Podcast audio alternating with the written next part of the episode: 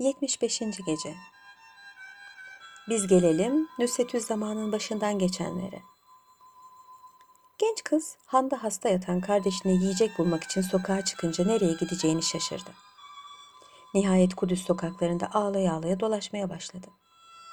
Onun öyle sağına soluna bakınıp başıboş dolaştığını gören bir Arap şeyhi kendi kendine bu güzel bir kıza benziyor. Giyinişinden de serbest olduğu anlaşılıyor. İster buralı olsun ister yabancı. Onu mutlaka kandırıp kabileme götürmeliyim dedi ve belli etmeden onun arkası sıra yürümeye başladı. Biraz sonra kızın dar ve tenha bir sokağa girdiğini görünce önüne çıktı. Kızım sen evli misin, bekar mısın, hanım mısın, cariye misin diye sordu. Genç kız mahzun bir tavırla yalvardı ona. Allah aşkına beni rahat bırak. Kendi derdim bana yeter. Arap şeyhi pişkin bir tavırla. Yavrum dedi, ben fena bir adam değilim. Benim senin gibi altı kızım vardı, beşi öldü. Biri yalnız kaldı. Seni onun yanına arkadaş götürmek istiyorum. Kızcağızın canı çok sıkılıyor. Nusretü zaman şeyhin bu sözlerine inandı. Onun yanında hizmet edip kardeşine bakmayı düşündü. Başını yere eğerek, amca dedi, teklifini bir şartla kabul ederim. Benim hasta bir erkek kardeşim var. Onu yalnız bırakamam. Size gündüzün gelirim, gece de onun yanına giderim. Bunu kabul edersen hizmetinize girerim. Ne yapalım? Biz bu diyarın yabancısıyız. İyi bir ailenin çocuklarıyız. Baba sözü dinlemeyip tek başımıza seyahate çıktık. Başımıza bu haller geldi. Ne pahasına olursa olsun kızı elde etmeyi kafasına koyan kurnaz şey. Ben de zaten öyle istiyordum dedi. Gündüz kızımın yanında kalırsın, gece kardeşine gidersin. İstersen kardeşini de bizim eve alabilirsin. Nüsetü zaman şeyhin bu yaldızlı sözlerine ve yapmacık tavırlarına inandı. Oysa ki eşkıyadan başka bir şey olmayan bu şeyhin ne kızı ne de oğlu vardı. Sırf genç kızı kandırmak için bu planı uydurmuştu.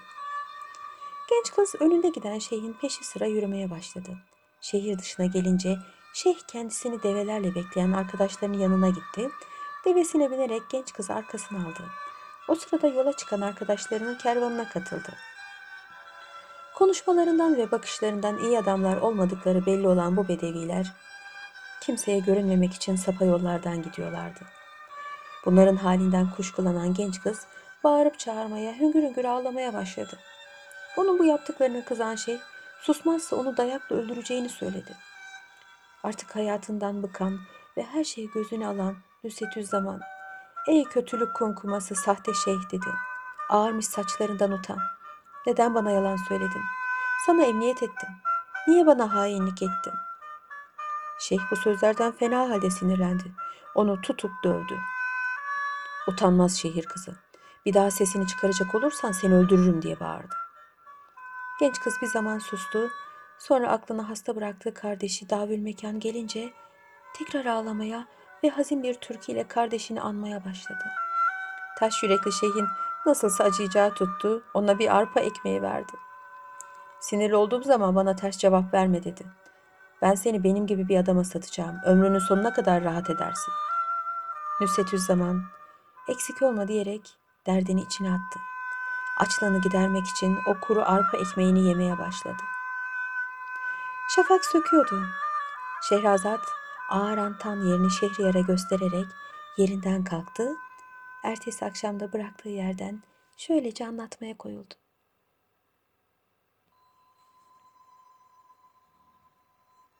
Yetmiş altıncı Gece Arap şeyhi ile arkadaşlarının kervanı birçok dolambaçlı yollardan gece gündüz yürüyerek nihayet Şam'a vardı. Saray yakınında bir handa konakladılar. Açlıktan ve yol yorgunluğundan rengi sararan Nüsetü Zaman fırsat buldukça ağlıyor, onu bu hale getiren zalim feleğe ve kara bahtına lanetler yağdırıyordu. Şam'a geldiklerinin ikinci günü şeyh onu bir odaya kapadı. Sonra çarşıya gidip cariye simsarlığıyla uğraşan bir adamın dükkanına girdi. Kudüs'ten son derece güzel, terbiyeli, okumuş bir kız cariye getirdim. Görmek ve almak ister misin diye sordu. Bunu işitince Simsar'ın gözleri parladı. Şeyhe bir kahve ikram etti ve eğer dediğin cariye sahiden anlattığın gibi ise onu Şam valisi Şerkan'a satarız. Sen de ben de onun yüzünden iyi para kazanırız cevabını verdi. Şey, yalnız bu kızın Kudüs'te hasta yatan bir erkek kardeşi vardı. Ona çok düşkün. Ara sıra onu hatırladıkça ağlıyor. Onun için iyice bir düşünün. Sana kardeşinden bahsederse kendisine karşı merhametli davranman ve kardeşinin sıhhati hakkında iyi haberler vermen lazım dedi. Simsar bu yağlı işi kaçırmamak için Bedevi şeyhin dediğini yapacağını söyledi ve kızı istediğinden hala avutacağını vaat etti. Bunun üzerine Bedevi şeyhi Simsar'ı alıp handa Nusretüz zamanın kapadığı odaya götürdü. Simsar kızı görünce çok beğendi. Yanına yaklaşarak hatırını sordu. Kızım üzülme, deniz dalgalanmadan durulmaz derler. İnsanoğlunun başına neler neler gelir. Çok şükür daha gençsin. İyi günler görebilirsin dedi. Genç kızın üzerinde iyi tesir bırakan bu sözler onu bir dereceye kadar avutmuştu. Kendisini satın almak isteyen adamın yüzüne baktı. Giyinişinden ve tavırlarından fena bir kimseye benzemiyordu. Kendi kendine bu adamın eline geçersem o zalim bedevinin kötü muamelesinden kurtulur, belki de aileme kavuşurum dedi ve gözyaşlarını silerek kendini beğendirmek için ne lazımsa yapmaya karar verdi. Simsar, Bedevi şeyhine kız için kaç para istediğini sordu. Şey, çocuğun adını babası koyar ama sen bu işin erbabısın. Sen fiyat biç bakalım dedi. Simsar uzun sakalını sıvazladı. Kendi kendine bir takım hesaplar yaptıktan sonra cevap verdi. 200 dinar veriyorum. Vergi ve diğer masraflar benim. Şeyh bunu işitince kızdı. Nüsetüz zamanın üzerindeki çulu göstererek o parayı bunun üzerindeki çula verseydin kabul etmezdim. Ben onu bu fiyata satmaktansa evime götürür kendi işlerimi gördürürüm daha iyi dedi. Ve kızı eliyle odanın kapısına doğru itti. Sonra Simsar'a dönerek ilave etti. Ben de seni maldan anlar bir adam zannetmiştim. Hadi işine git. Simsar bir hazine değerinde olan bu kız elinden kaçırmamak için ya şeyh dedi. Alışverişte öfke olmaz. Ben kızı şöyle bir gördüm. Müsaade edersen yüzünü açıp iyice bakayım. Şeyh buna razı oldu. Simsar Nusretüz zamanın üzerindeki örtüyü attı. Kapalı göründüğünden daha güzel ve çekici olduğunu fark etti. Sabah oluyordu. Şehrazat burada masalına ara verdi.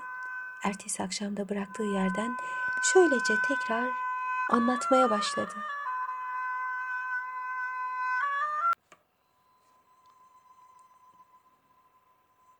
Yetmiş yedinci gece.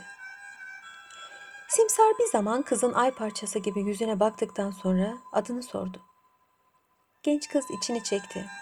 Vaktiyle bana Nüsetüz Zaman derlerdi. Şimdi Kederüz Zaman oldum. Simsar kızın bu sözünden üzüldü. Gözleri yaşardı. Onu tanıyormuş gibi bir tavır takındı. Senin bir de Kudüs'te hasta yatan kardeşin olacak değil mi dedi.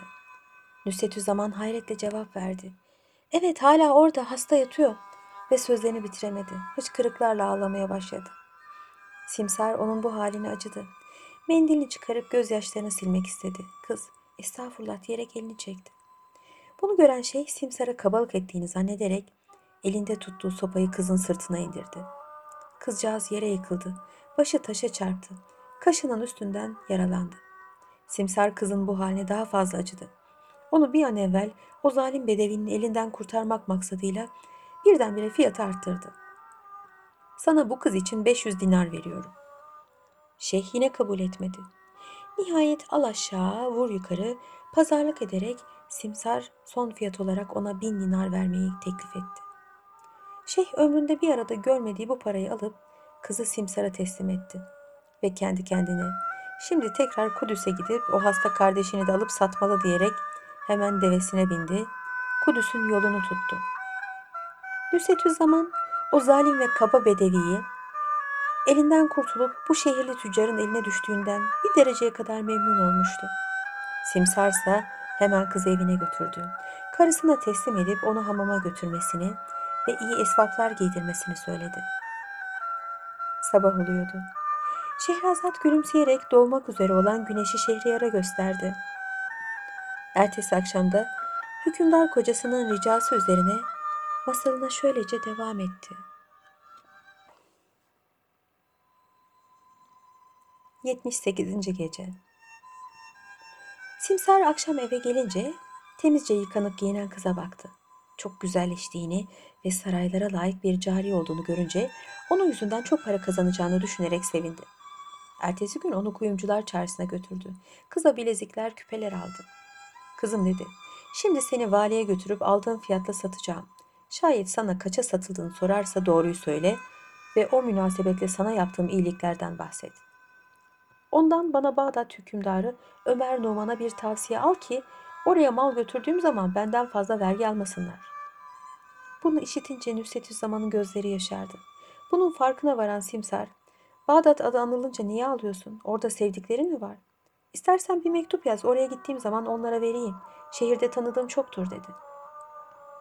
Benim orada fazla ahbabım yoktur.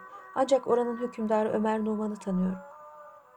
Simsar bunu işitince sevincinden ne yapacağını şaşırdı. Merakla sordu. Daha evvel seni satın almak mı istemişti? Hayır, onun kızıyla beraber büyüdüm. Ben iyi bir ailenin çocuğuydum. Hükümdarın bana karşı çok sevgisi vardır. Hükümdar Ömer Numan'a bir tavsiye istiyorsan bana bir kağıt kalem getir, ona yazayım. Mektubunu götürdüğün zaman hükümdara bu mektubu size feleğin gadresine uğrayan ve satılık bir cari olan Nusretüzzaman gönderdi. Kendisinin size selamı var dersin ve Şam valisine satıldığımı anlatırsın. Simsar genç kızın bu sözlerinden ve tatlı konuşmalarından memnun oldu. Onu okuma yazmadan başka neler bildiğini sordu. Nusret'i zaman felsefe, tarih, edebiyat, riyaziye dersleri aldığını, Kur'an-ı Kerim'i ezbere bildiğini söyleyince Simsar'ın ağzı bir karış açık kaldı. Seni sarayında bulunduracak hükümdar ne bahtiyardır dedi ve ona kağıt kalem hokka getirerek hükümdar Ömer Numan'a bir mektup yazmasını rica etti. Bunun üzerine Nusretüzzaman halini ve onlardan uzak kaldığı zamandan beri çektikleri acıları anlatan güzel bir mektup yazdı ve altına imza yerine şu satırları ilave etti. Vatanından uzak düşen ve gece gündüz sizi düşünen Nusretüzzaman. Sabah oluyordu. Güzel Şehrazat burada masalını ara verdi. Ertesi akşamda bıraktığı yerden şöylece anlatmaya devam etti.